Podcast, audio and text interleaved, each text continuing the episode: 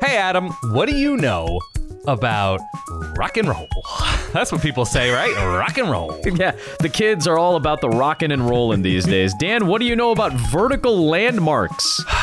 Well, I guess if you get tall enough, you're probably going to end up as a landmark. Anytime you go anywhere and there's a, a vertical landmark, people will always say, well, you got to see. You got to see blankety blank. They and they describe it as such. You got to go see that vertical landmark. I'm a big fan of. That's what we do Yes. here. We just dive in, or I, I guess in this case, up to a, a vertical landmark. Uh, welcome to the show. Dan, since you said it, Uh huh. we're gonna start there. Vertical landmarks. Okay. July 1st, 2013, season 29 for 400 this category, this particular clue. In 2001, it reopened after its foundation was stabilized and straightened about 15 inches to prevent collapse. Okay, so I don't remember much of my, my landmark history of the early aughts, Okay. but context clues. Yes. The straightened thing, or 15 inches. What is the Leaning Tower of Pisa? You got it, my friend. So the Yeah. early, you, you got to see it in the early aughts? No, I didn't get to see it in the early aughts, but what I'm saying is I'm trying to jog the memory bank for all of my uh, vertical landmark infrastructure news from the early aughts, and I couldn't really get there, so I just had to go context. No, I, th- I think you did it right. Yeah, the Leaning. Tower of Pisa in Pisa, Italy. Pisa is a city in Tuscany. Uh, if you're familiar with the city of Florence, that's like the regional capital of Tuscany. One of my Florence, probably my favorite European city. wow. And this is a very popular landmark. It's very well known. It's very hard to miss. It's a tower that leans and it's very high up, hence its vertical landmark status. 183 feet tall on the quote unquote low side, on the uh, tilted side, and then on the higher side, it's 185 feet tall. So that is a four degree lean, is uh, what mathematicians have told me. That being said, Okay. it wasn't always a four degree lean. They had to fix it up, as uh, the clue was stating. In 2001, they actually used over the actually over, over the course of time. In 2001, they finally finished it. It took about eight years from 1993 to 2001. They were taking essentially lead counterweights stacked on top of one another on the tilted side, the side that had kind of popped out, not the side that was dipping into the soft ground, but the mm-hmm. side that was kind of popping out. They took lead counterweights and just stacked them on top of one another. Little by little over the course of eight years. There's photos of this online. It's not as complicated as I would have kind of thought. It- Yeah. it just they just put a bunch of weight on one side. It's like you had a seesaw and you have mm-hmm. you know one larger person on one end of the seesaw and then a couple of other people trying to even out or balance it on the other side. okay, have you been? I have been and I did not take a photo of myself doing the thing, The push? the push Yeah. of the Leaning Tower, but I did take a video of so many people doing of that. course. So I'm like, I don't want to lean into this. Ah, God, that's a terrible pun. And, and it was not intended. I just don't like how that sounded or made me feel. So I'm gonna retract it. I, I, I was, I was engaging in the moment. We'll call it. By I didn't want to do the the kind of cliched thing. And now I feel silly because years later I'm like, Of course. I should have done the, the thing, the lean thing, the push thing. It would have been funny. Mm-hmm. And it would have just been funny to look at. That's fine. But I did take the video of all these other people doing it, and it still makes me laugh to this day because when I was researching this, I went back and looked at the videos on my old laptop, and I'm like, that's. I'll send. I'll send you the video because it. I would just- love to see it. Everybody's doing it. It was. It was delightful to look at. First question. It has to be the number one perspective touristy monument picture in the world. I think. think? I, I think it's right up there because of the novelty of the push. Right. I think because of the ease of access to go to Italy and to get Totally. to Tuscany, it's not particularly difficult to get there. You, you you know you can go from Rome to you know Florence fairly easily. So I, I think that's probably it's probably up there. I mean it's it's one of those things that everybody when they when they go to Europe they're like should we do the thing and The push. lean everybody wants to picture. do it so they go. Yeah. I'm trying to think what else is up there, right? You see some perspective stuff with like Stonehenge. You see sometimes people doing the like holding the sun inside their fingers. You know what I'm talking about? Like a Sure. sunset somewhere I- tropical. I, I saw somebody today who's in London doing Mm-hmm. like kind of putting their finger at the top point of Big Ben yes. and like doing the perspective thing. But I feel like the the leaning tower is just such an easy, like accessible thing to do. That's got to be. I, it might be number one, Dan. I think it is. I think that's a I think it's- great. That's a great point. I is okay. The other question I have, and I think the I'm almost positive the answer is no. Nobody occupies the tower. No, right? There's not like a startup on the seventh floor. yeah, yeah, it's not it's not Google uh, Right. Tuscany is in the Leaning Tower of Pisa or anything. There was a point that uh, it was it was it was to be believed that there were people in the Second World War, soldiers in the Second World War, setting up shop okay. in the Leaning Tower of Pisa. Okay, it was built in the 12th century, and it was already starting to lean like during the construction. Lean. because it was just it was the the, the soft ground you know? It's just not it's not solidly built up enough. It couldn't support the structure's weight. It got finished up by the completion of the construction in the 14th century and it only got worse. And they're like i guess we'll just leave it. We have already invested this much time and effort and and uh, human labor to try to make this happen. So they're like all right let's just go with it so by 1990 the degree tilt was uh, five and a half degrees they stabilized that over the time of eight years, nine years from the early Right. 90s into 2001. They fixed it a little bit, and there, there there's nobody really has occupied it or anything of the sorts over I the course of a long time. I would be a little scared, frankly, to do it. There Mm-hmm. was the famous story of Galileo Galilei, who Mm-hmm. uh, had the what's it called, the free fall study. So two Okay.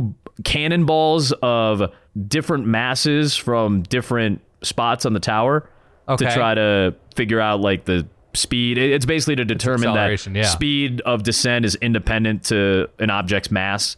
So Right. they kind of figure that out. There's been four earthquakes since the late 1200s, so it's I, been I don't think I don't. It's been fine, but I don't think anybody's setting up shop there and be like, "Hey, I'd love to buy out the fifth floor." Let me just grab that real quick. I got a business idea. I, I don't think anybody's doing that.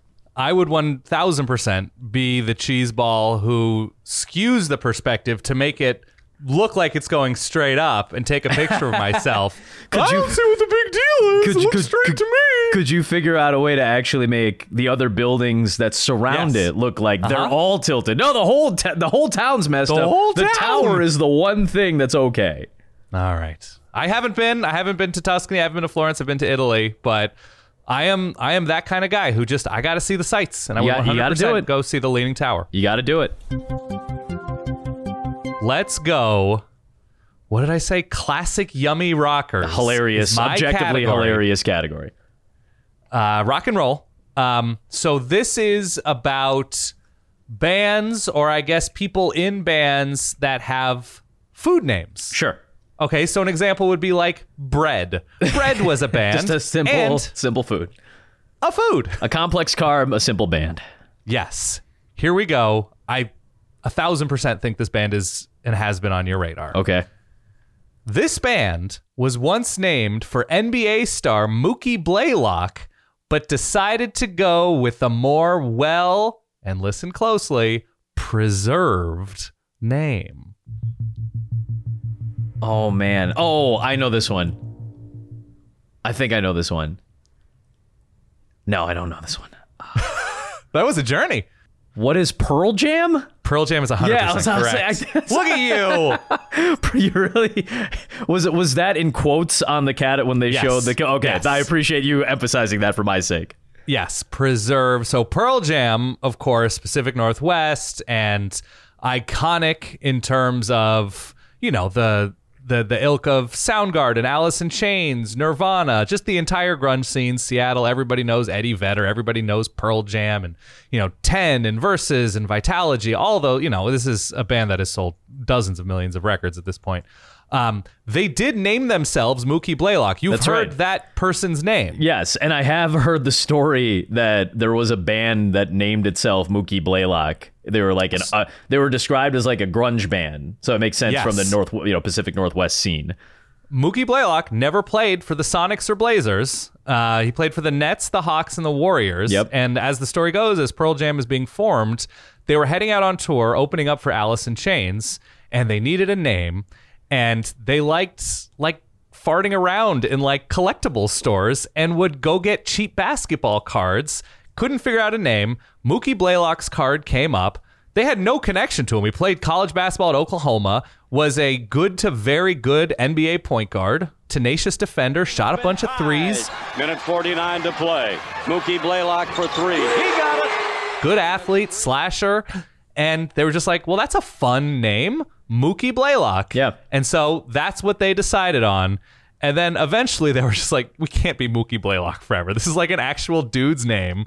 And even though they didn't, they he didn't like threaten to sue them or anything like that because they weren't that big. But as they grew, they knew they would need a real name. And so eventually they settled on Pearl Jam, which Eddie Vedder made up a story at one point. He was like, oh, my grandmother's name is Pearl, and her husband made was making jam a lot, and that was just like a fake thing. They they liked the name Pearl. They liked going to Neil Young shows and his sort of jamming style, and it was like, oh, we're the Pearl Jam, and so that's where they went there. Uh, that's where they went with their name, and also, by the way, Mookie Blaylock had himself a nice career. He was a really He made good an All-Star game. He was a really he was good a very good player. defender. He he was a good athlete, and he ultimately like, he eventually found out that Pearl Jam named themselves uh, Mookie Blaylock initially, and was like, "That's fine. I don't know. I like my name too," and didn't threaten to sue them. Has a you know a Mookie Blaylock shirt, and you know they had a Pearl Jam shirt with Mookie Blaylock on it. They actually their biggest album, their first like album that blew up, was called is called Ten, which was Mookie, Mookie Blaylock's Blaylock's uh, uh, number, right? number. The other thing that, and I'm just a non Pearl Jam person. I'm just, I don't love them, don't hate them. I just, I, I think they're fine.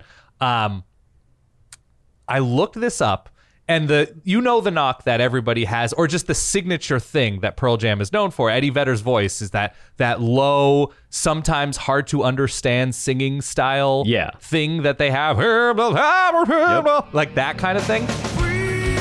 There is a name for that. Was that a pretty good Vedder? That was pretty good. That was. There's I a- thought that was a very good Vedder. I thought that was pretty good. Um, that singing style, there is a name for that, and it's centered around grunge, right? So it's centered around like Chris Cornell and Kurt Cobain, all those guys. It's called, and this will make so much sense to you once you hear the name of it, unless you already know it. Do you know? Do you, do you know what that's called? That singing style, that that low bassy, gravelly. It's called Yarl. It's all. it, oh my that really, that makes so Y-A-R-L. much sense. And I don't know if it's a portmanteau of like uh, yelling and snarling or something like that. But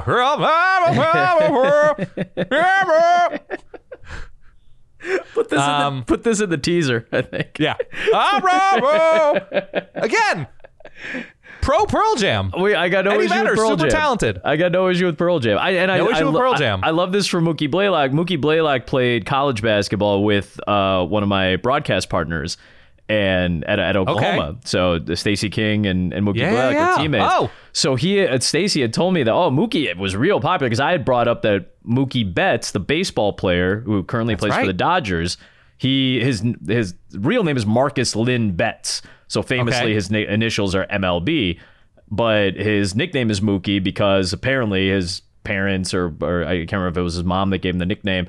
Uh, they were watching NBA basketball. They liked the name Mookie Blaylock, a very influential person outside of just basketball. I'm very impressed with uh, the worldly nature of Mookie Blaylock's good name. I want to say Mookie became a nickname after Do the Right Thing. That was Spike Lee's character's name in that movie. And so, yeah, caught on. And here we are. One more thing that I didn't know about Pearl Jam, I kind of pseudo knew, but Pearl Jam is responsible for, I guess, indirectly, kind of directly, the Coachella Music Festival Okay. in Southern California. So Pearl Jam has famously been very much anti-corporate ticketing, namely Ticketmaster, right? And so they've over many years refused to play venues booked by and promoted by the the cor- the more corporate concert Sure. interests, and that Ticketmaster and the fees that they charge has long been uh, a sticking point for Pearl Jam, and understandably so. And so they refused to play in LA in the 90s because everything in LA was controlled by Ticketmaster and the associated promoters. Okay. And so they found the Empire Polo Grounds in the Coachella Valley and they played there, which was just like a, a race horse. Uh, uh, what, what I'm saying, a racehorse. It's a racetrack. A racetrack, for horses. It's a racetrack, but it was wide open and there was parking and everything. And so they played in front of 25,000 people there. And all of a sudden, other promoters sort of said to themselves, "Oh, we could do something Sure. cool out here. It's close enough to LA, but like you could get dozens of thousands of people here." And Pearl Jam just pulled it off and figured out a way to promote it and get people buying tickets. And the first Coachella was in 1999, driven by the success that Pearl Jam had playing an altern then then an alternative venue out in the desert of California. So Pearl Jam. And I- another I thing mean, they did. 1999 was a tough year for for festivals because of how Woodstock 99 went. Right. Correct. You and I, you and I are big fans of some of the documentaries that have come out Mm-hmm. about that, and it's that was. I can imagine it's easy to kind of have that type of event and go. Well, we don't really want to go out to these. Uh, you know, unincorporated areas anymore. We want to keep it within the the confines of of cities or venues that we all know. But it turns out, no, people still hot going to Coachella. They're they're still big fans of going out there. Coachella's still Oh, yeah. as popular as it gets. So It's like, and by the way, that 99 was like Tool, Chemical Brothers. like it was just everything you wanted out of a 1999 uh, music festival. So yeah, it worked out. that's awesome. Um, I think we learned things. I definitely That's did. pretty good stuff. Pearl Jam, NBA fans, Eddie Vedder's a surfer. They've sold a bajillion records, and I, I don't know, Leaning Tower of Pisa and Eddie Vedder coming together very nicely. I would say. on I, I felt like this episode. was a collaboration that uh, the world didn't know they they needed, yet they got it. Adam Amin. Thank you very much for your time, your information, your worldliness, and your knowledge. Thank you. We'll talk soon.